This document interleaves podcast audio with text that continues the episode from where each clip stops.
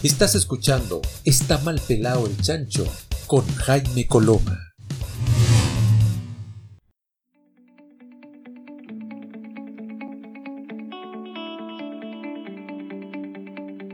Ya estamos en nuestro segundo bloque de Está mal pelado el chancho y ya está con nosotros nuestra invitada del día de hoy. Ella es María José Herrera Lillo, trabajadora social, magíster en psicología social y encargada regional de Fundación Honra. Eh, a ver, yo, yo, sé, yo sé más o menos cómo funciona Fundación Honra y lo que es Fundación Honra, pero me gustaría que María José nos contara ella de primera fuente qué es lo que es Fundación Honra y de qué se, de qué se preocupa en definitiva, ¿no?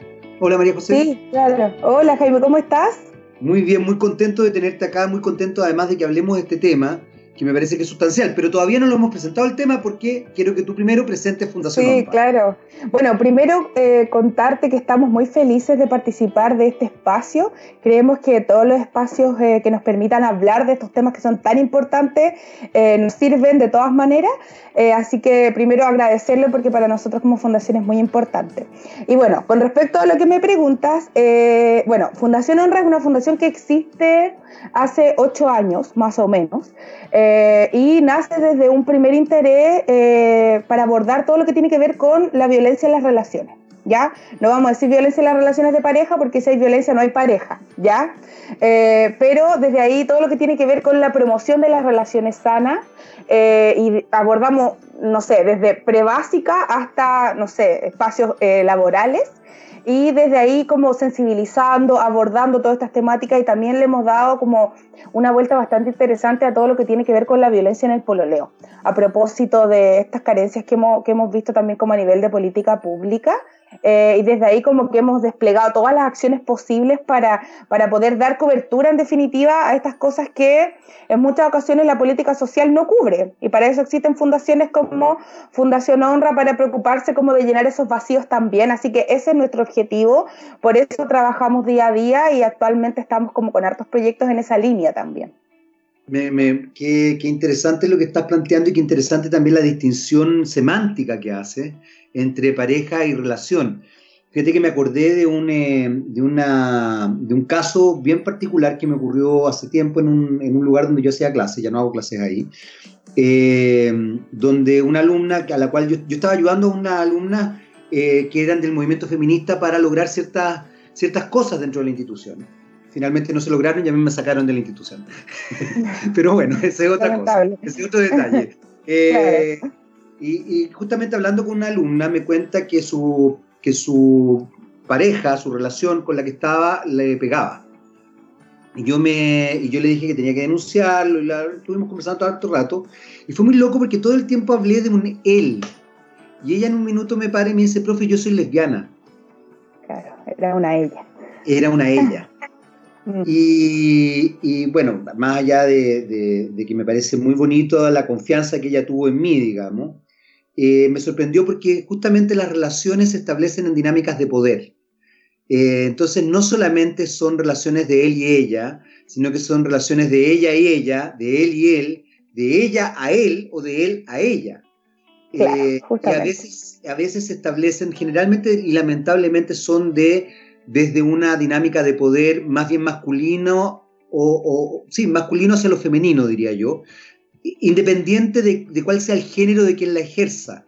Eh, no sé si se entiende lo que estoy diciendo. Sí, eh, sí, de todas maneras. Es súper potente eso, porque es algo que a uno le cuesta verlo. Eh, hoy día muchas veces, lo hablaba el otro día con, con una psicóloga, y me decía que, claro, que los hombres, que, ha aumentado la violencia de género porque los hombres puede que nos sintamos muy humillados producto de estas distinciones que se hacen donde solo la violencia se focaliza en el hombre.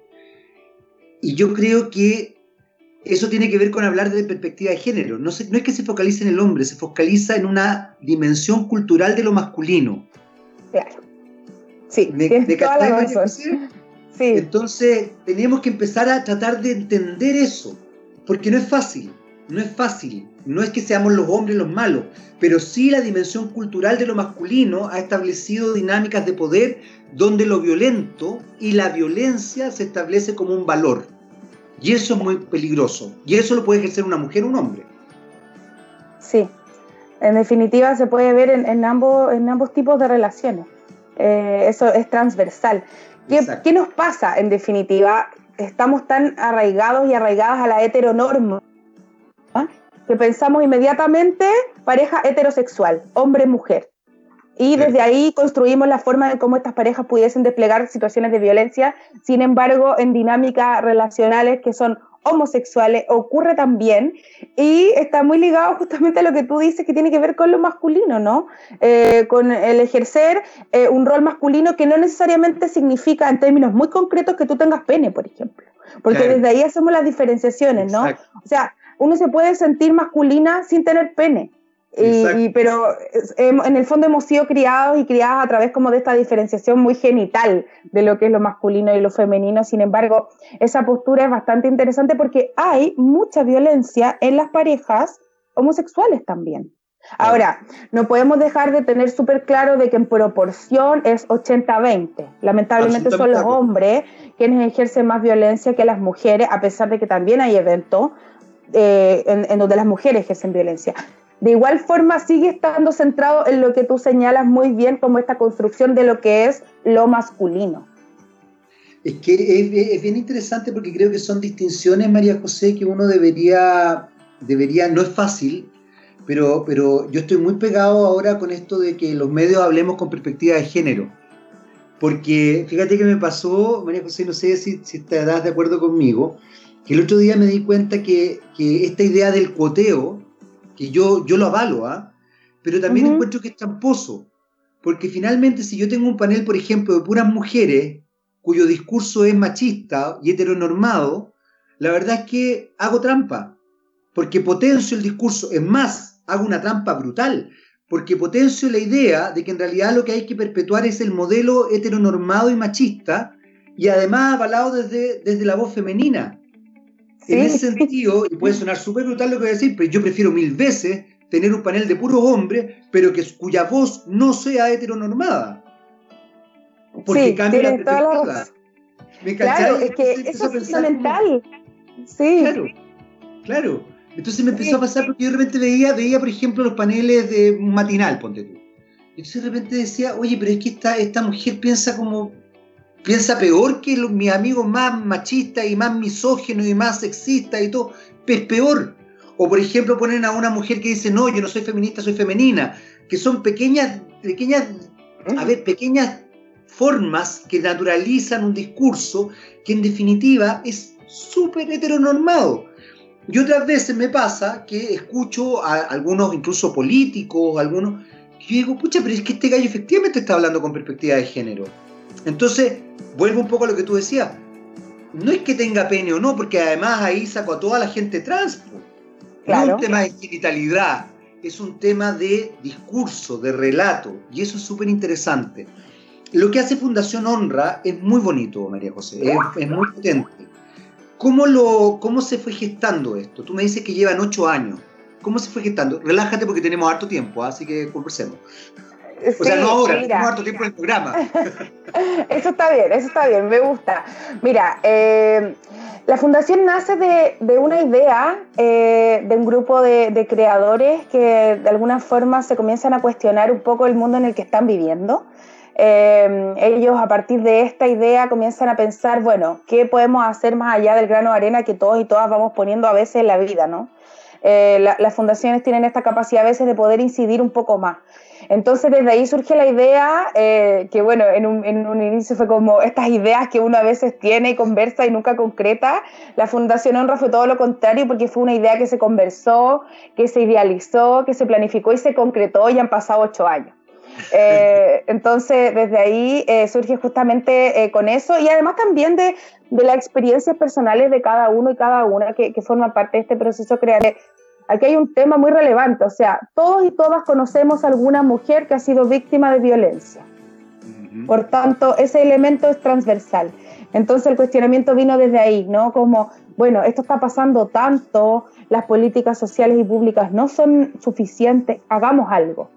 Y desde ahí la fundación ha ido en un, en un avance súper interesante y ya desde ahora, no sé, estamos con la academia virtual, con un montón de proyectos que en el fondo eh, miramos para atrás y decimos, chuta, hemos crecido harto. Pero eso ha sido a punta de esfuerzo, a punta de compromiso, a punta de voluntarios y voluntarias, porque la fundación se ha sostenido bastante en eso también, porque eh, las fundaciones generalmente están con este, con este problema del, financiamiento, ¿no? que es algo muy transversal, no solo le pasa a Fundación Honra. Por tanto, siempre hay que recurrir a personas que a veces quieran hacer algo, eh, que no necesariamente tenga que ser pagado y, los y las voluntarias no han podido sostener ese trabajo eh, y ha sido súper interesante también, en donde hemos visto que hay un compromiso real por hacer algo por un otro, una otra sin esperar nada a cambio y eso es muy bonito porque habla de la función que como fundación tenemos también y que nos representa. Bueno, y eso fíjate que es bien interesante porque también establece esta mirada de los liderazgos femeninos a propósito de lo que hablábamos hace un rato, porque lo colaborativo se asocia mucho más a lo femenino que a lo masculino. Lo masculino en general quizás puede ser algo cultural, ojalá cambie, es más bien competitivo y de, eh, y de individualidad. En cambio, lo femenino tiene que ver con lo colaborativo, con contener, etcétera, etcétera. Vamos a hacer una breve pausa musical, volvemos inmediatamente a seguir conversando con María José Herrera Lillo. Vamos y volvemos.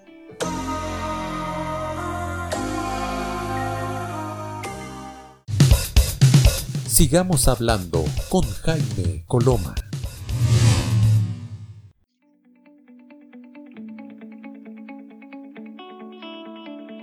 Muy bien, ya estamos de vuelta aquí. Eh, seguimos conversando, por supuesto, con María José Herrera Lillo, trabajadora social, magíster en psicología social y encargada regional de Fundación Honra. Estábamos eh, conversando de cómo funciona la Fundación Honra, desde dónde nace eh, y de algo que también es bien relevante y es justamente de este cambio de relato para establecer un imaginario distinto. La perspectiva de género en el relato es súper importante y muchas veces incluso a mí me ha pasado, María José, que me enfrento a mujeres feministas que tienen un relato tremendamente heteronormado y machista.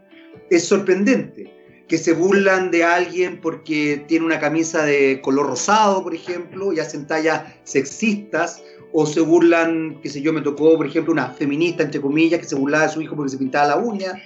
Eh, entonces tú empezás a decir, a ver, ¿qué onda? ¿Qué onda?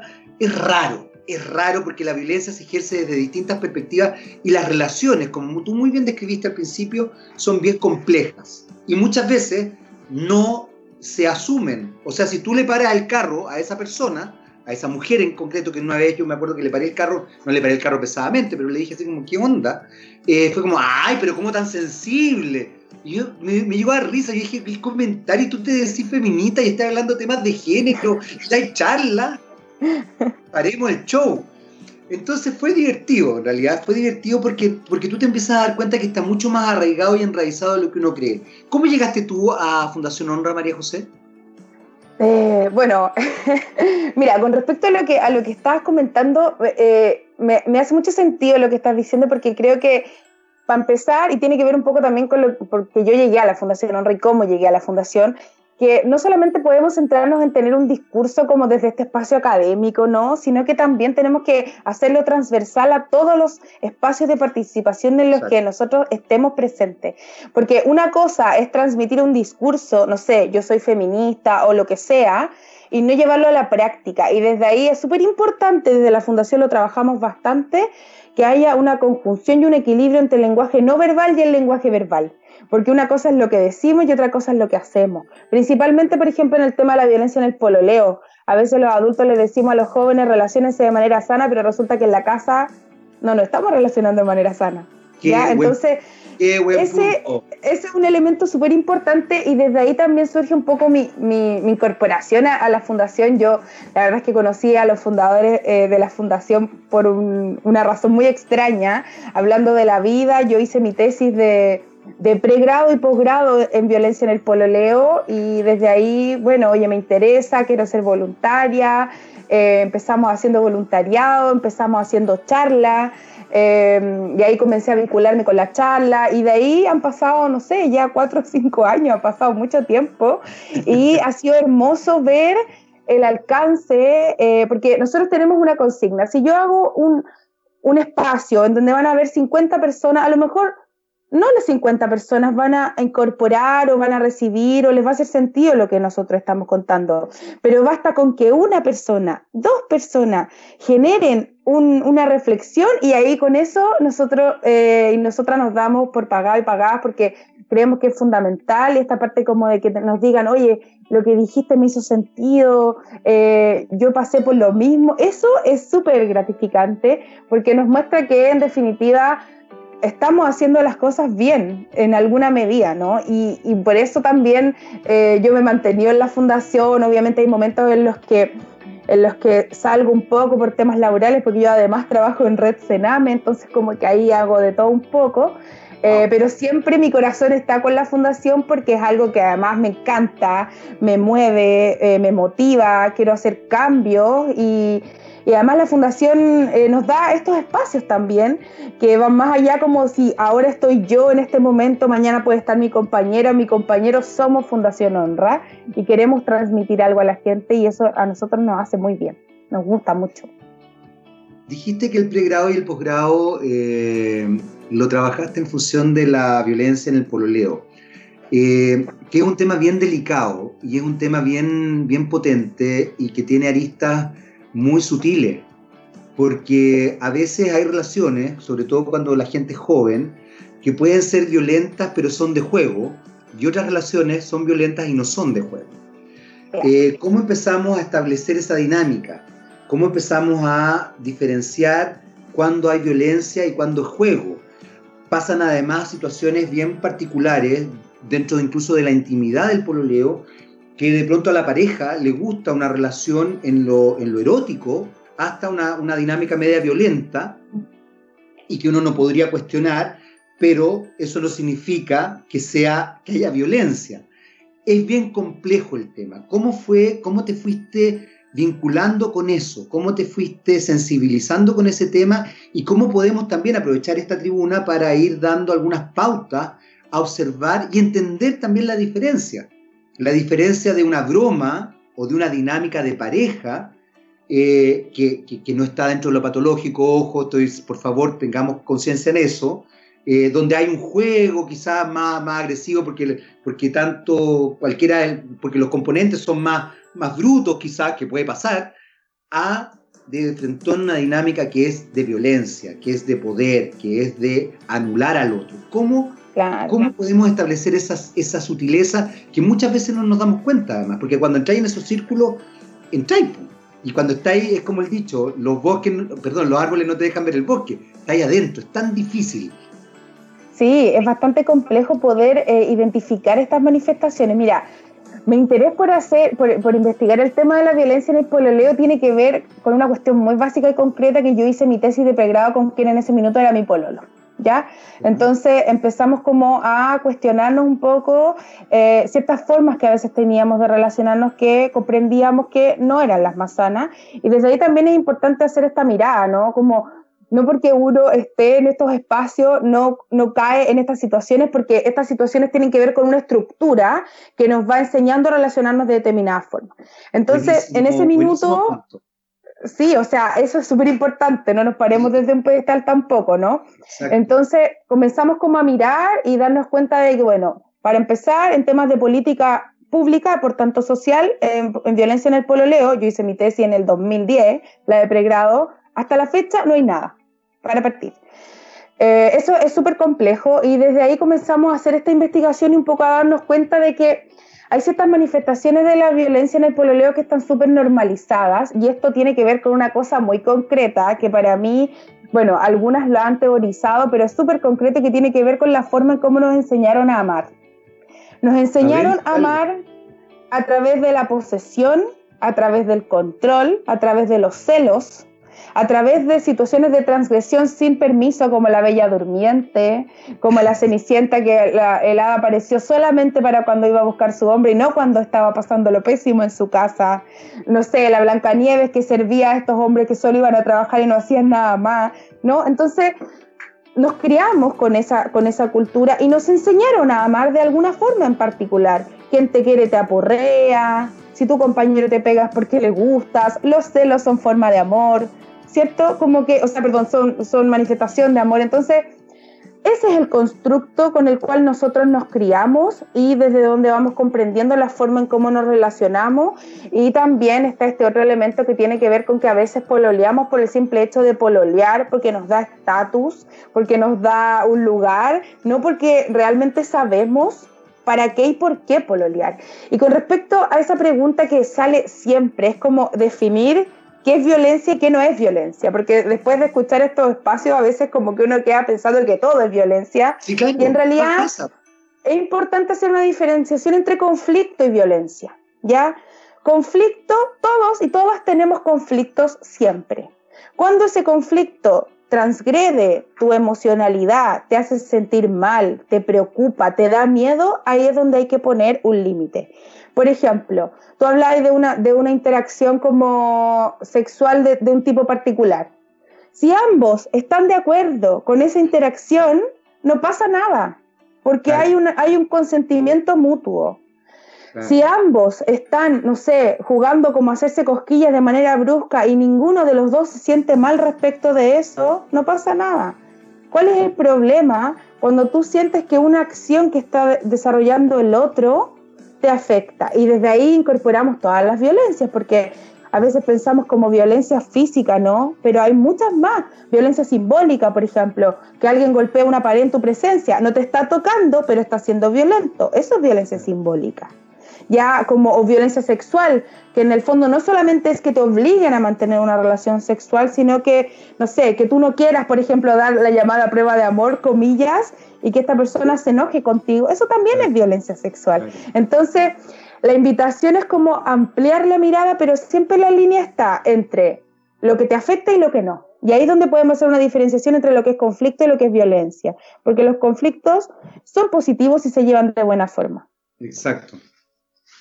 Eh, María José, tenemos que hacer una breve pausa, volvemos inmediatamente porque ya, me quedé con varias preguntas ahí en el tintero, pero vamos y volvemos inmediatamente, vamos a una pausa cortita, cortita y seguimos hablando con María José Herrera Lillo eh, de Fundación ONU. Vamos y volvemos.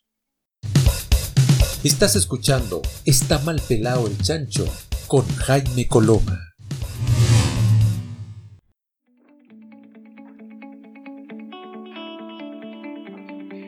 Ya estamos de vuelta. ¿Vieron que fue cortita la pausa? Sí, muy, muy cortita. Seguimos hablando con María José Herrera Lillo. Ella es trabajadora social, magíster en psicología social y encargada regional de Fundación Honra. Eh, María José nos ponía eh, un tema que no es menor, que tiene que ver con la distinción entre conflicto, que no es malo, porque el conflicto muchas veces te hace crecer, es como las crisis, si es que uno las maneja bien, uno crece, eh, y la violencia. Y mencionaba varios elementos importantes a, distinguir dentro de esas dinámicas de violencia, la violencia económica, la violencia simbólica, la violencia sexual, eh, la violencia psicológica, la violencia física. Eh, y es muy tremendo porque de repente también uno escucha ciertos discursos naturalizados que a mí, a mí me inquietan, ¿ah? como cuando de repente hay gente que dice, no, pero es mucho peor la violencia psicológica que la violencia física. ¿Cómo hace? Es peor, o sea, no hay, no hay peor ni mejor, la violencia es violencia, porque te va dañando y te va mermando de acuerdo a, a tu construcción de identidad, te va ninguneando, por así decirlo. Y también está la violencia que tú mencionabas algo que es súper importante, María José, y que me contabas que cómo llegaste a este tema a, a través de, de, un auto que me, me parece muy, eh, muy, ¿cómo se podría decir? Muy sano, que tú con tu, con tu pololo de ese entonces hayan tenido la capacidad de ver su propia relación y a partir de eso decir, ¿sabéis que hagamos este tema? Que quizás probablemente la relación de ustedes, no sé si era violenta o no, espero que no, eh, pero, pero en lo concreto, yo creo que ya ver el conflicto de los dos además, no solamente que uno lo proponga, sino que los dos lo propongan, me parece que ya es una cosa bien, bien interesante, porque como decíamos hace un rato, eh, muchas veces los árboles no te dejan ver el bosque estar en la dinámica no te permite entender que no estás siendo feliz y que no estás teniendo una relación sana. Porque crees que eso es lo sano, que eso es normal, que desde ahí da lo mismo cómo se va construyendo todo. Y como tú decías, la violencia simbólica es tan potente. Porque la violencia simbólica puede ser, por ejemplo, el ninguneo. y de repente uno dice, pero ¿cómo va a ser violento si yo no, no la pesco o no lo pesco? ¿Cómo no va a ser violento eso? Ahora, ¿en qué fuiste descubriendo? Porque lamentablemente hoy día hemos tenido casos brutales de jóvenes, en general mujeres, que han eh, atentado contra su vida producto de violencia de género. Y una, y una violencia de género muy, muy sutil y muy naturalizada, eh, donde todavía escuchamos voces de hombres y mujeres que dicen, pero está curada en una discoteca, no sé, con minifalda y además eh, se empezó a besuquear con este gallo, o sea, se fue con él. ¿Cómo es posible? O sea, casi como que se lo buscó. Eh, otro caso muy dramático también de, esta joven de, Concepción, creo que era, que tenía una relación muy nociva con su pareja eh, y termina, termina atentando contra su vida justamente por una situación que, que para muchos se había normalizado. Entonces, vuelvo un poco a lo que hablábamos al principio, la perspectiva de género porque no se habla de estos temas con perspectiva de género, se habla de estos temas como que fuera un espectáculo, un espectáculo dramático, es como cuando yo veo una película triste o dramática o una tragedia, pero finalmente con una característica de espectáculo, sin ir al fondo del problema. ¿Cómo lo ve Fundación On Rise? Mira, eh, nosotros lo vemos eh, primero desde, una, desde una perspectiva bastante proactiva, más que reactiva. ¿ya? Eh, nosotros tenemos claro que existe una carencia muy potente en términos de política social y, sé que lo he dicho varias veces, pero es muy importante. Dígalo todas las que quiera. En el fondo, tenemos una ley de violencia intrafamiliar que despliega políticas sociales relacionadas con, por ejemplo, centros de la mujer casas de acogida, centros para hombres que ejercen violencia, en donde son súper pocos y son súper pocas las atenciones. Pero, por ejemplo, no existe ninguna instancia estatal y formal para acoger a jóvenes que están en contexto de violencia en el pololeo, por ejemplo. Solamente tenemos esta modificación a propósito de la tipificación de femicidio. Ya, pero eso es súper reactivo, porque en el fondo, si muere, es femicidio, pero no queremos que muera y quede como número de femicidio. Queremos que exista una instancia previa en donde las y los jóvenes se puedan acercar y decir, hola, soy tanto y quiero que me ayuden. Porque nosotros como fundación tenemos abiertos los canales de comunicación a través de redes sociales y tenemos además un equipo de voluntarios y voluntarias tremendo que hacen trabajo de acompañamiento sin ningún interés y de eso hemos tenido hartos harto resultados bien bonitos en donde nos escriben y, identifican, mira, estoy en una relación de violencia. Quizás si hubiese un dispositivo estructurado, estatal, que se, que, se despliegue de la política pública y que atienda a las y los jóvenes, sería tremendamente incidente y quizás pudiésemos además reducir los números de femicidios realmente. Mira, el 83% de los femicidios ocurridos entre el 2015 a la fecha iniciaron la violencia en el Polo Leo. Por tanto, es un elemento que hay que abordar en estos espacios que son fundamentales para entregar atención y acompañamiento, pero también en lo que decías tú, perspectiva de género, incorporarlo en la educación, en la educación formal, trabajar con las y las con los y las profesoras en esos temas también. A nosotros lamentablemente nos ha tocado ir a, ir a cursos donde, no sé, niños llorando y la profesora le dice los niños no lloran. ¿Ya? Y, con eso estamos transmitiendo estereotipos de género a diestra y siniestra. Entonces, por eso, verbal y no verbal, cuidado con eso. No sacamos nada con enseñarle a, las niñas respecto de, identidad de género, de expresión de género o de, o de estereotipos de género si nosotros estamos transmitiendo todo lo contrario. Y de ahí me, me conecto con lo que me decía hace un rato, como esto de, del panel, ¿no? O sea, no necesariamente que hayan solo mujeres significa que hay perspectiva de género, porque la estructura patriarcal, bueno, todos y todas somos hijos sanos del patriarcado, nos ha, nos ha creado de determinada forma. Entonces, pueden haber hombres que sean mucho más femeninos que una mujer en términos de su expresión de género. Y eso hay que incorporarlo, hay que incorporarlo en todos los espacios. Y creo que un poco ese es el desafío, pero si hubiesen instancias realmente concretas y reales, pudiésemos generar un impacto real. O sea, nosotros hemos visto, por ejemplo, no te estoy hablando de 200 personas, pero con nuestro nivel de incidencia, hemos visto, no sé, a 10 o 15 chiquillos y chiquillas que en este tiempo nos han llamado y han problematizado sus relaciones de pareja. Y en las charlas han dicho, oye, eso está mal, yo lo hago, voy a cambiarlo. Y eso, es, eso es lo que buscamos. Ahora, por ejemplo, tú mencionabas algo, María José, hace un rato, que no es menor, y es que, por ejemplo, los padres podemos decirle a nuestros hijos, oye, tengan una relación sana, pero resulta que nosotros no tenemos una relación sana.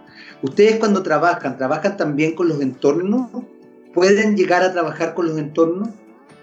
Mira, nosotros eh, intentamos hacer una intervención ecológica, o sea, abordar todos los elementos. Y siempre esto está supeditado a nuestras capacidades. Pero, por ejemplo, cuando hemos tenido contactos telefónicos de jóvenes, intencionamos conversar con los padres igual. Siempre desde, un enfoque de derechos, Jaime, para nosotros eso es súper importante. Eh, nosotros no tenemos una mirada adultocéntrica tampoco. Eh, como tú eres, tú eres un niñito y te vamos a, obligar, no, porque en el fondo si somos adultocéntricos no vamos a llegar a ninguna parte. A, a la de los jóvenes hay que tratarlos como eh, sujetos y sujetas de derecho, no como objetos de protección. Por tanto, esa es la mirada que nosotros intentamos darle. Entonces, en la medida de que logremos sensibilizar a ese joven o a esa joven de que es importante hablar con sus padres y que él acceda a eso, nosotros intencionamos. Y en muchas ocasiones lo hemos hecho, lo hemos logrado, hemos conversado con la familia, hemos generado también coordinaciones con los colegios y esto, como te decía, a punta de pura voluntad nomás y ha sido bastante interesante. Eh, o hemos hecho derivaciones, por ejemplo, como nosotros no tenemos la capacidad de sostener un proceso de reparatorio que por lineamientos terapéuticos debiese durar al menos 18 meses, intentamos derivar alguna instancia que sí pueda hacer eso, entonces ahí estamos en contacto con todas las redes posibles, que es un poco también eh, lo que hacemos como fundación, intentar siempre generar como contactos con otras fundaciones o con instituciones estatales o con colegios como para, en el fondo, funcionar como red, porque en tema de violencia eso es fundamental. No podemos trabajar de manera individualizada, tenemos que conectar a todas las instancias, a todas las redes, institucionales y personales, porque esa es la, única forma de fortalecer en el fondo estos factores protectores, porque si no, eh, no estamos haciendo un trabajo que, que pudiese ser incidente, ¿no? Además que tampoco tenemos la posibilidad de acompañar eh, en lo inmediato porque, no sé, por ejemplo, ahora estamos en esta modalidad remota, ¿no? Entonces, el contacto con la figura cercana es fundamental en ese trabajo. Pero sabéis que me encanta, María José, que hayas mencionado el tema de que los jóvenes son sujetos de derecho y, la idea de lo adultocéntrico. Eh, a mí me preocupa desde toda perspectiva esta, esta necesidad de establecerse en, eh, en, extremos, por así decirlo. Es como que ponen, eh, desde, desde una mirada está lo adultocéntrico, desde otra mirada está, no sé cómo se dice, pero lo jovencéntrico, donde también se ningunea al adulto. Entonces, finalmente, en vez de establecerse dinámicas colaborativas, como tú muy bien decías recién, que tiene que ver nuevamente con el liderazgo femenino, a propósito de lo que hablábamos hace un rato, eh, se siguen estableciendo estas cosas que yo me acuerdo, me acuerdo porque tú en los 90, finales de los 90, principios del 2000, me pateaba cuando yo veía en televisión, y yo trabajando en televisión, esta cosa de la guerra de los sexos. Siempre, ¿qué es esta pelotudez? Porque los hombres somos así, las mujeres son así, los hombres nos vestimos de celeste, las mujeres de rosado. Yo decía, ¿cómo no se dan cuenta en los medios del daño que están haciendo? ¿Cómo? Bueno, ese es otro tema. Eh, vamos a hacer una breve pausa musical. Una breve, pausa musical y volvemos inmediatamente a seguir conversando con María José Calillo eh, de Fundación Honra. Vamos y volvemos.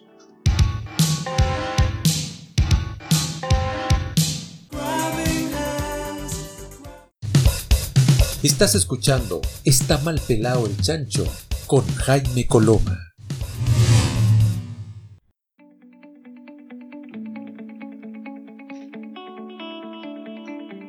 Muy bien, ya estamos de vuelta. Seguimos conversando, por supuesto, con María José Herrera Lillo, trabajadora social, magíster en psicología social y encargada regional de Fundación Honra. Estamos hablando, eh, estamos hablando de violencia en las relaciones y fundamentalmente focalizándonos también en la violencia en el pololeo, que eh, aparentemente termina siendo un foco de atención importante que puede traducir incluso, como muy bien lo explicaba María José, no siempre, a ojo, aquí por favor no, no, no, no estamos en, en cosas tajantes, pero puede traducir también una dinámica eh, poco sana de lo que le muestran los padres o lo que le mostramos los padres a nuestros hijos respecto a la violencia o respecto a las relaciones más que a la violencia.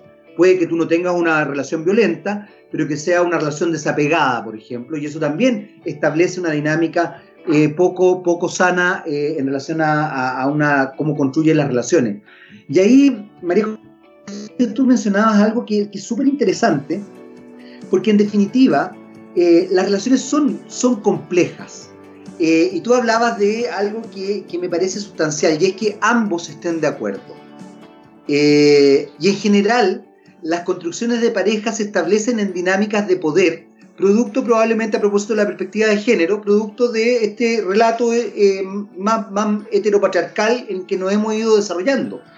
Porque lo heteropatriarcal tiene que ver con relaciones de poder, más que con relaciones de equidad, de equilibrio y de colaboratividad.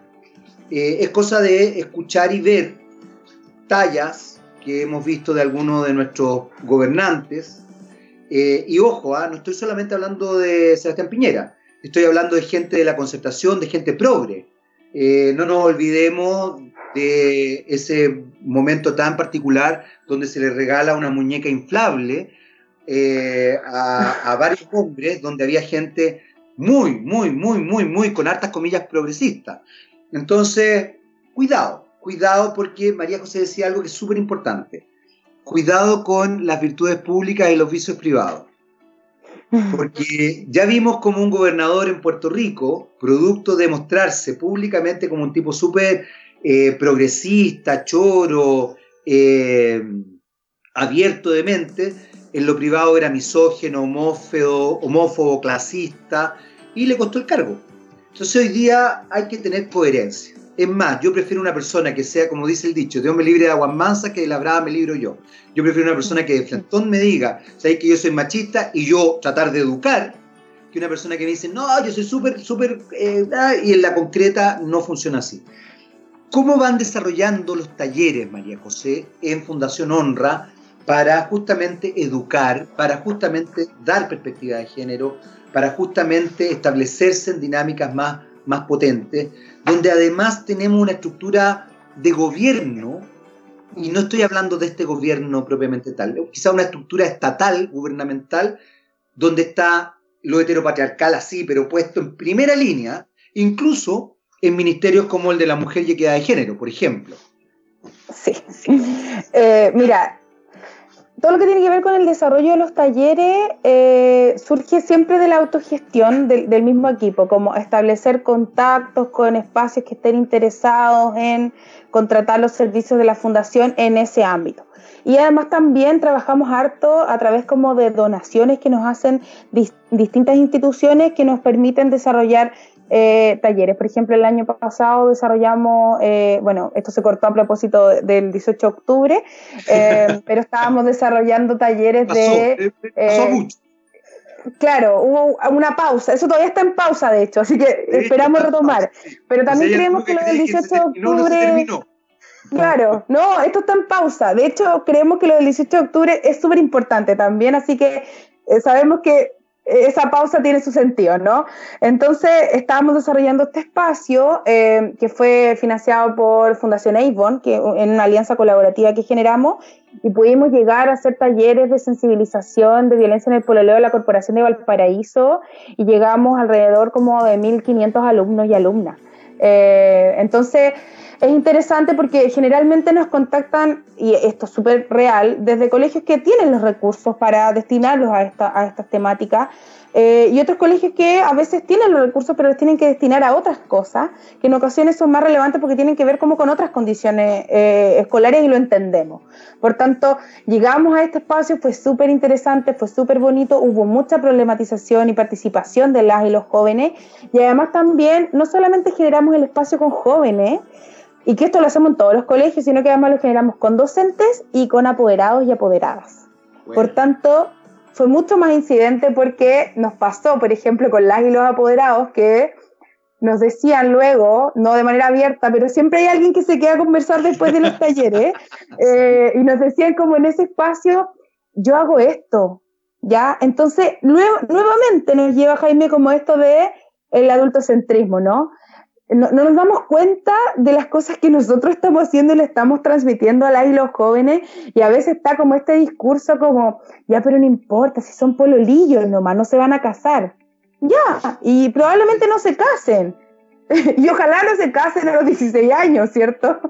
Pero en definitiva están teniendo una relación de violencia igual. Entonces no podemos simplemente como decir, ya no importa porque son chicos, porque algo está pasando también. Entonces, en esta mirada como como bien ecológica, ¿no? De incorporar todos los elementos, hemos podido establecer reflexión en todos los ámbitos. Porque si bien a veces nuestros, nuestros talleres están enfocados, por ejemplo, a violencia en el pololeo, si replicamos el mismo ejercicio con adultos, nos damos cuenta que las problemáticas son las mismas. Exacto. Lo que pasa es que las formas varían un poco porque a lo mejor nosotros no somos de la generación tan tecnológica del WhatsApp, no, crecimos ni nacimos con eso, pero la y los jóvenes, algunos nacieron con eso y saben y se relacionan de esa forma, por tanto a veces las dinámicas de, de, desarrollar la violencia es distinta como a través de las redes sociales, como poner like o no poner like, el, el visto, me dejaste el visto, eh, y eso puede generar un problema. Entonces, hay como manifestaciones distintas, pero sin embargo también lo incorporamos en nuestros talleres eh, porque creemos que es un elemento que las y los jóvenes tienen que, mirar. Y ahora también hemos estado haciendo talleres en esta modalidad eh, y ha sido bien interesante también porque permite, por ejemplo, eh, cosas bien, bien bonitas, ¿no? Que tiene que ver con que a veces cuando estamos en modalidad presencial, las y los jóvenes no quieren transmitir eh, cosas porque se avergüenzan. Y es normal, porque hablar de estos temas no es fácil. La modalidad remota permite que al no tener cámara y al no tener eh, micrófono puedan a veces escribir cosas que les inquietan y que en vivo no lo harían. Entonces también le damos una vuelta a lo positivo de hacerlo a través de esta modalidad que nos ha llevado el mundo, el mundo moderno, no en lo que estamos. Entonces creemos que, que es súper interesante porque abre esta posibilidad a lo que yo siempre digo que es como el alumno de la sala que no quiere hablar pero que está escuchando todo. Eh, este alumno de la sala que no quiere hablar a través de este medio sí habla y nos escriben y nos llaman y nos preguntan y para nosotros eso es súper importante porque eso queremos lograr cambios, reflexión, apoyo, contención, acompañamiento. Ese es nuestro objetivo. Qué, bonito y fíjate que es cierto lo que tú dices, María José, porque a mí me pasa haciendo clase, yo hago clases, no, no, no, no, estoy en algo tan, tan potente como lo que están haciendo ustedes, pero claro, mis alumnos participan más, fíjate, extrañamente mm. participan más, se, se, permite, yo creo que primero eh, estas, estas dinámicas virtuales te permiten verte más como un igual, no existe esa, esa, esa, esa estructura donde el profesor está como en un podio y el resto tiene que estar escuchando, que yo creo que ya genera ciertas dinámicas raras. Eh, y se permiten incluso eh, no saber, mm. y eso también es muy interesante porque porque, por ejemplo, eh, nos hemos acostumbrado a, estas personas que tienen que saberlo todo. Y yo creo que es súper bueno no saber, no saber, desconocer. Así que me, qué, qué, bonito lo que, lo que están logrando. Eh, nos queda poquito tiempo de este bloque, ya vamos al, al, próximo bloque, pero quiero dejarte planteada una idea y una pregunta o para que reflexionemos, que tiene que ver con la sexualidad. La sexualidad ha cambiado, evidentemente hoy día eh, comienza mucho más tempranamente. Y eso establece también otros vínculos, donde eh, muchos padres más conservadores se angustian mucho con el tema eh, y genera dinámicas de, confianza y de eh, intimidad que permea quizás las individualidades. Y en ese sentido también puede establecer ciertos espacios que son comillas de violencia, porque también está lo heteropatriarcal no sé, lo que tú decías, la prueba de amor, las mujeres tienen una sexualidad distinta, a mí me da un poco de risa eso, ¿ah? porque uno ya que, es más viejo se da cuenta que las mujeres tienen la misma sexualidad que los hombres, la única diferencia es que están más reprimidas por, una cosa cultural. Pero, eh, pero, pero bueno, entonces ahí hay un cambio radical que tenemos que ver y quiero que lo conversemos a la vuelta de esta breve, breve pausa. Vamos y volvemos. Sigamos hablando con Jaime Coloma.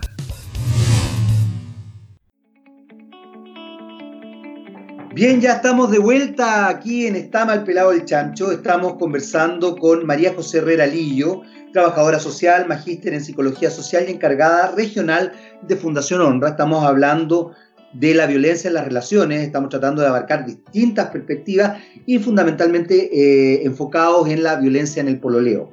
Antes de irnos a la pausa, María José te preguntaba por el tema de la sexualidad que, que también abre, abre un espectro muy, muy complejo. Eh, porque recordaba, por ejemplo, el caso de, de, esta joven que lamentablemente también atentó contra su vida, que fue víctima de, de, una situación muy, muy brutal, producto de una conducta sexual, para mi gusto, normal, en una fiesta con un joven, ella de, una, de, de, de un, un, colegio particular muy pituco de, nuestro, de nuestra capital, digamos, eh, y fue víctima de sus pares. Porque de hecho la que empezó el bullying a partir de las redes sociales, que me pareció muy interesante lo que tú describías, de los likes, los no likes, o hay una cantidad de detalles que uno tiene que estar muy atento ahí. La que empezó el bullying fue una mujer porque esta joven se había metido con su pololo o ex pololo. Eh, y ahí llama la atención porque uno también de repente dice, bueno, no supone que los jóvenes están más abiertos, más, más, más... Eh... y entonces también entra algo que tú dijiste hace un rato que no quiero dejar pasar, esta idea de lo posesivo en la relación de pareja, que es súper sutil. A mí, por ejemplo, me gusta hablar de mis hijos, me gusta hablar de mi mujer, pero yo tengo clarísimo que no son ni mis hijos ni mi mujer en el sentido, ojo, no, no, no, no se pongan mm. pelotudos me refiero a que no son míos, a eso me refiero. Claro, eh, son mis hijos. Se entiende. Si fueran adoptados serían mis hijos, digamos. Pero me, gusta, me, gusta, ese término desde una perspectiva cariñosa, pero también entiendo que se cuestione. ¿Cómo, lo, ¿Cómo trabajan ese tipo de cosas cuando, sobre todo a, a raíz de la sororidad, cuando finalmente la sororidad puede ni siquiera existir? Sí, mira, yo creo que ahí es importante hacer una distinción con eh, como el tema más generacional, ¿no? O sea, efectivamente hay más problematización y sensibilización de estos temas en los y las jóvenes. Ya eso es como una cosa que podemos ver y que es difícil como de negar. Sin embargo, también existen estructuras familiares de funcionamiento que son muy nocivas muy patriarcales y, y, transmiten, y son, o sea, y son como elementos nocivos transgeneracionales. Por tanto, eh, muy probablemente eh, somos socialización. Entonces, hasta cierta etapa de nuestra vida, repetimos conductas de nuestro sistema inicial y de nuestro núcleo familiar. Entonces, desde ahí a mí a veces me hace sentido como que surjan estas, estas cosas eh, a, partir como de, de, manifestaciones de mujeres que a, lo mejor uno debiese esperar que fuera distinto, pero no necesariamente lo es, porque puede haber una familia que esté intencionando dinámicas patriarcales aún, o bien que sea una familia muy punitiva, y eso pasa mucho. De hecho, no sé, por ejemplo, en el fenómeno del abuso sexual infantil, lamentablemente, en donde también hay un elemento de género, porque el 90 6% del, no, perdón, el 86% de, de los y las niñas abusadas sexualmente son mujeres, o sea, hay un elemento de género, a veces la familia, por ejemplo, lo tiene clarísimo y no hace nada. Porque se van reproduciendo estas dinámicas. Entonces, desde ahí un poco lo que hacemos siempre es como a una reflexión bien específica y que tiene que ver con que yo siempre les digo cuando son más chiquititos y chiquititas, el patriarcado explotó y nos afectó y nos bañó a todos y todas. Les pongo como el ejemplo como de una bomba de agua, ¿no? El patriarcado es el agua y todos estamos mojados. La diferencia está en que algunos y algunas nos damos cuenta o nos esforzamos por darnos cuenta, porque que uno esté en este tema no significa que esté súper, súper eh, como clara de todo, sino que estamos todos y todas en construcción.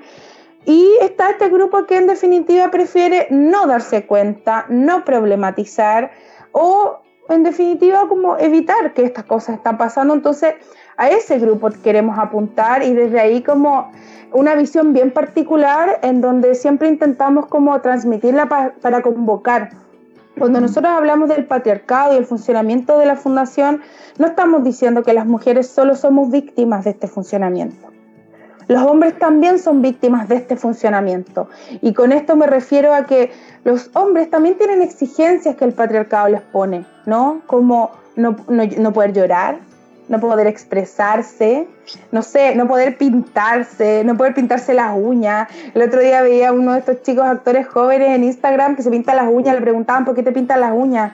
Bueno, eso también tiene que ver con el funcionamiento de la estructura patriarcal en donde los hombres tienen ciertas exigencias.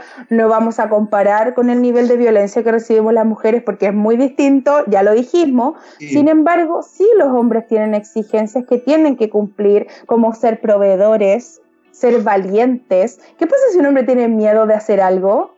no, no, voy a decir lo que se le dice, pero todos y todas lo sabemos, ¿no? Entonces, ese es un elemento que está, que está muy instalado, en, el que nosotros también queremos hacer reflexión, porque a veces nos pasa como Fundación Honra, eh, relaciones de pareja, violencia en el pololeo, ah, estos son feminazis. Y nos pasa que, como que llegamos y nos miran feo o, o, empiezan a hablar de nosotras, de nuestros cuerpos, de nuestros pelos. Todas esas cosas pasan mucho. Entonces, eh, ese no es el objetivo. Y bueno, si somos feministas, no feminazis porque ese concepto para empezar no existe.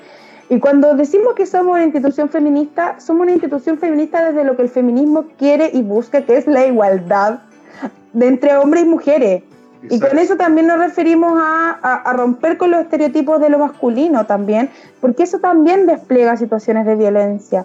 Que un hombre no tenga los suficientes recursos para mantener una familia a veces genera violencia. Y, eso, si bien no es tan grave como lo que ocurre en las mujeres, ocurre también.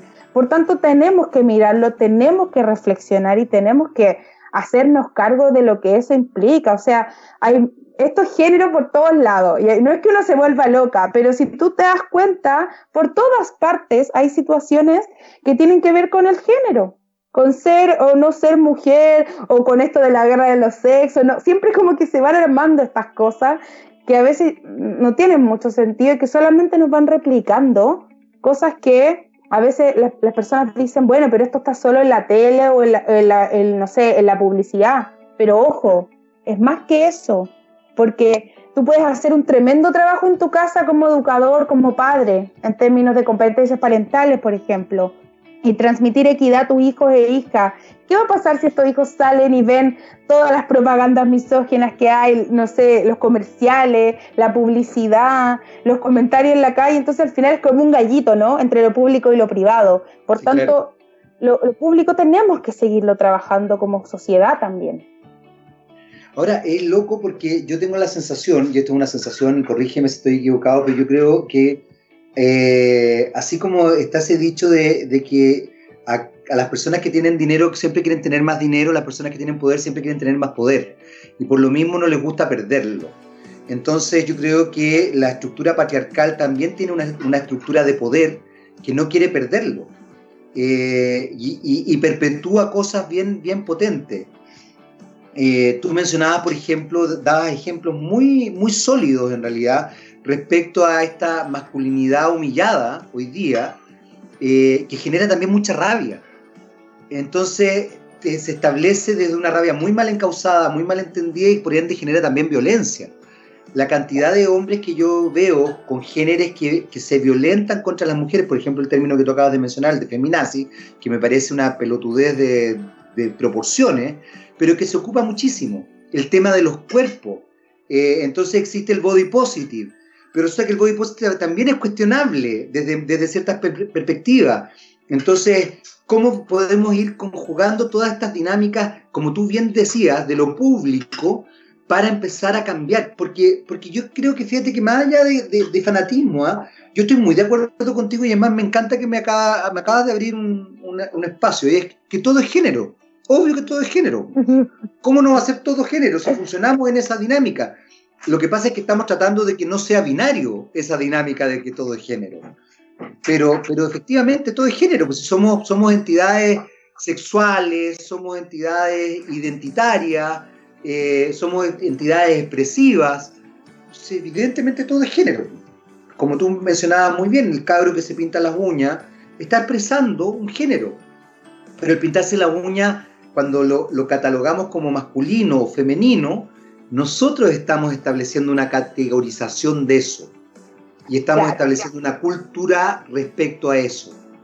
Eh, cuando decimos que alguien no se puede poner, un hombre no se puede poner una camisa rosada, estamos dándole algo tan, para mi gusto, tan torpe como que un color tenga género y no estamos respetando la individualidad y el gusto. Eh, me da mucha risa esta gente que se dice liberal, entonces digo, bueno, pero respete entonces la libertad de expresión de género. Ni siquiera me voy a meter en el tema del transgénero, no.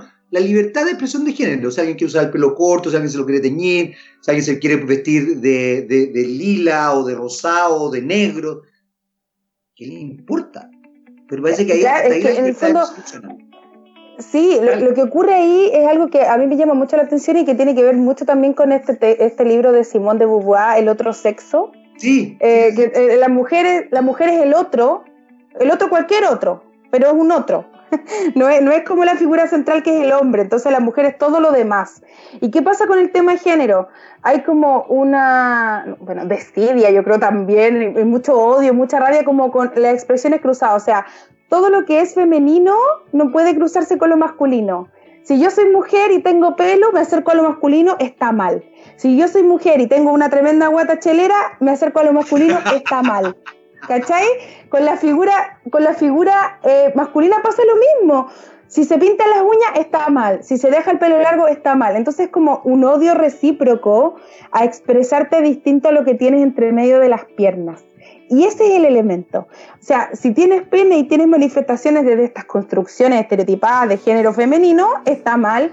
Y no solamente mal, porque ojo, aquí hay un tema como de que nos molesta, hablamos, nos da rabia, pero no olvidemos que, por ejemplo, la comunidad completa LGTBIQ y más ha sido víctima no solo de, una mala palabra, sino que de violencia grave, incluso asesinatos también, ¿no? Entonces, eh, es tal el odio que tenemos hacia cruzarnos con el otro sexo que ya estamos extrapolando esta cuestión a niveles muy complejos. Y por eso para nosotros es fundamental. Lamentablemente como fundación nos hemos visto súper requeridos en este tiempo por las atrocidades que han pasado y que tienen que ver también con esto, ¿no? Entonces, eh, un poco, ¿por qué, ¿por qué generar tanto odio, tanta rabia, tanta molestia con algo que hace un otro y que en realidad no te afecta a ti?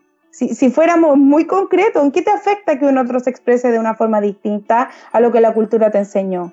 No te afecta en nada. Pero preocúpate como de tu funcionamiento.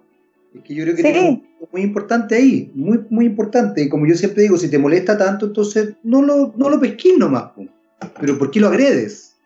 O sea, si, de verdad te... Ahora, yo, yo, bueno, yo ahí tengo, tengo mi teoría. Yo creo que a ciertas personas les da mucho miedo probablemente ellos tengan algo no resuelto dentro de ellos. O sea, escucha que debe ser frágil tu masculinidad si crees que porque un hombre, eh, qué sé yo, muy femenino, eh, se te acerca. Escucha que frágil tu masculinidad, o sea, que, que, rápido se vulnerabiliza. O porque de pronto puedes encontrar atractiva a una mujer transgénero. Pucha, que frágil tu, tu, masculinidad si es que te da susto encontrar atractiva a una mujer que, que es transgénero. Eh, yo creo que tiene que ver mucho que ver con, eso. El problema es que, claro, yo creo que ahí entramos en dinámicas mucho más profundas y entramos en, ámbitos que, bueno, que tú evidentemente eh, te manejas mucho más que yo, pero que tiene que ver como con la salud mental, emocional y de las construcciones identitarias desde cómo se va configurando una, una sociedad saludable en ese aspecto. Nos preocupamos mucho de, por ejemplo, hoy día del COVID-19, pero no nos estamos preocupando de la pandemia que está desarrollándose en forma soterrada, de rabias, de temores, de angustias, de incluso de violencia, eh, producto de las injusticias que han, se han visto a partir de esta pandemia. A propósito también de lo que tú decías hace un rato muy bien del estallido social que está ahí, que está ahí, la gente no quiere hablar, que está ahí, está en pausa. Entonces es, como, es como como que la gente se le olvidó que existe y resulta que uno dice es que sabéis que está en pausa nomás. No es que haya dejado de existir. A ver, María José, me interesa que nos cuentes un poco también, y qué parte de, esta conversación, qué es lo que está pasando, cómo pueden acceder a los talleres, qué talleres están dando en este minuto, eh, qué tan descentralizados están, porque tú estás trabajando en un área regional, pero, pero a mí también me, me parece súper importante la descentralización. Es, una, es como una cruzada que además me gusta mucho de este programa, de estar mal pelado el chancho, porque llegamos a todas partes. Llegamos a todas partes, llegamos a la radio más. O sea, aquí hay gente en el mundo rural que capaz que no haya entendido nada de lo que estamos hablando, pero se le hizo entendió bien, o gente en el mundo urbano, pero en no sé qué parte, que también capaz que no le haya hecho ningún sentido, ojalá le haya hecho sentido alguna cosa, como bien dijo la María José hace un rato. Basta que uno diga, va, no lo había pensado y ya estamos por pagado. Si usted no está de acuerdo, déle nomás, juegue. ¿Cómo están los talleres, María José? Sí, mira, primero que todo, cuando eh, me comentaron el nombre del programa, quería comentarte que me encantó, porque de verdad yo siempre he creído que el chancho está muy mal pelado. Eh, yo, como te decía hace un rato, yo trabajo en Red Sename hace varios años y, y, sí veo como el chancho de verdad está muy mal pelado y a veces muy injusto, todo va a depender del lugar donde naciste o de las, de las posibilidades que tuvo tu familia. Entonces me hace mucho sentido y creo que en tema de violencia también eh, el chancho está bastante mal pelado. Mira, nosotros, em, esto de la descentralización está súper potente y súper interesante. Nosotros como fundación hace ya cuatro años tenemos presencia, eh, digamos presencia presencial, valga la redundancia, ¿no? Tenemos representante en Concepción y en Valparaíso. Que esto nace a partir como de, esto mismo, ¿no? Todo es Santiago, no, movámonos un poco más también y desde ahí, cuando en el fondo podíamos salir, eh, hicimos instancias desde Arica a Punta Arena, hasta Coyhaique fuimos como ampliando.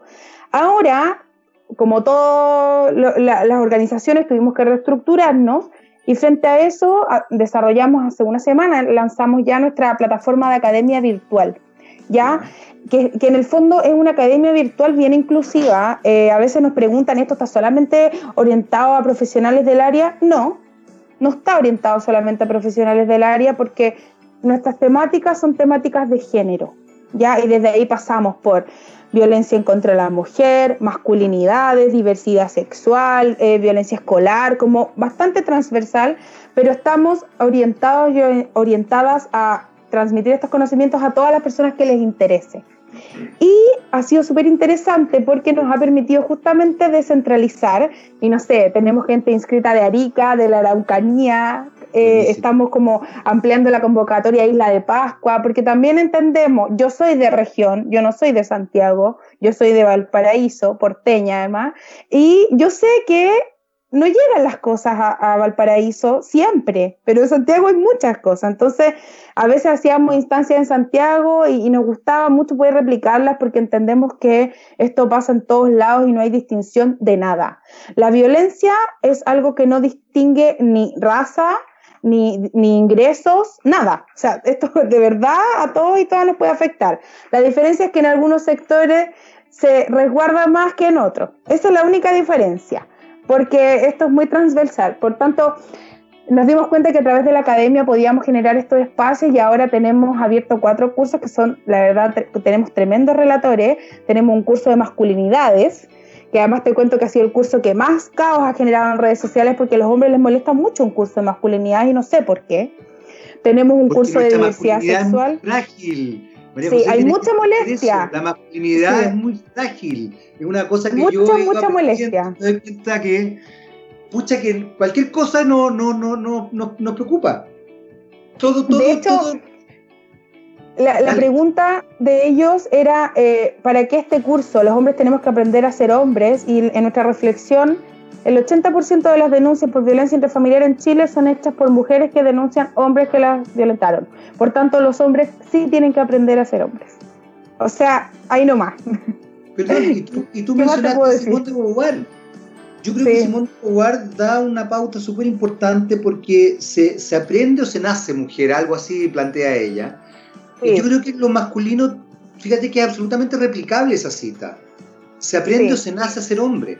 Entonces sí, uno tiene que replantearse la masculinidad como uno lo han educado, lo han construido, lo han deconstruido. Como, bueno, como me dice mi hija de 16 años, papá, deconstruyete, por favor. No vamos sí, a eso es, a fundamental. Que, que, es un tipo que necesita de construcción urgente, pero ese es otro tema. Lo vamos a inscribir en todo caso. ¿eh? Sí, porque además, Jaime, hay otro elemento ahí que, que es súper importante que tiene que ver con que todas las campañas, todos los espacios están siempre dirigidos a la mujer. Tú cuídate, tú di que no, no más, no aguantes. Pero, ojo, démosle vuelta a esto si las mujeres son las sobrevivientes. A mí no me gusta el concepto víctima. Las mujeres son las sobrevivientes de esto. Los hombres son quienes ejercen la violencia. Exacto. Dirijámonos a ellos. Exacto. Hagamos campañas hacia los hombres. Ya está bueno de, de, siempre responsabilizar a la víctima y esto en todos los espacios. Lo vimos en el caso de esta Antonia, de la Antonia anterior, de Gabriel. O sea, paremos con eso. Dirijámonos hacia los hombres y un poco la academia apunta a ese elemento. Tenemos más interés de parte de las mujeres, pero esperamos ampliarlo y estamos tratando como de, de llegar a todos los espacios porque además tenemos la fuerte convicción de que estas temáticas socializar y además de qué tipo de relatores que, no sé, por ejemplo, un ejemplo muy, muy rápido, el curso de masculinidades lo da una chica que fue durante años la directora del Centro para Hombres y Violencia, que, que, en el fondo ejecuta, se ejecuta a través de Cernamec. Por tanto, tiene tremenda experiencia en esa área y queremos transmitirla un poco a través de eso porque la idea es reflexionar y como te digo también es un curso bastante transversal en donde estamos apuntando a todos y todas quienes estén interesados. No exigimos como no tenga cuarto medio, no, nada. Todos quienes quieran pueden formar parte de ese espacio porque ese es nuestro objetivo. Compartir, el conocimiento no sirve de nada si no se comparte. Eh, y la experiencia tampoco sirve de nada si no se comparte. Así que en eso es lo que estamos ahora. Oye, María José, se nos, se nos acabó el tiempo, pero no quiero dejar de mencionar el, el, placer enorme de haber conversado contigo y también de aportar mínimamente con un grano de arena a visibilizar todo lo que hace Fundación Honra. Y obviamente invitarte de nuevo, a ti o a alguien, a quien quiera, eh, para que sigamos conversando de estos temas que yo creo que son muy, muy sustanciales y que permitan también empezar a meter de una vez por todas en los medios la perspectiva de género discutirlo. Si no le hace sentido, no importa. Capaz que la reiteración en algún minuto le haga sentido algo. No, no queremos que le haga sentido todo. Basta con que, como bien decía María José, algo le haga sentido. Un, sí, de todas maneras. El patriarcado ha sido reiteración, el feminismo va a ser reiteración y lo vamos a lograr. Así que ese es el objetivo. Para allá vamos. Excelente. María José, un abrazo gigante. Muchas gracias. Igual a eh, ti. Muchas gracias a ustedes por la invitación.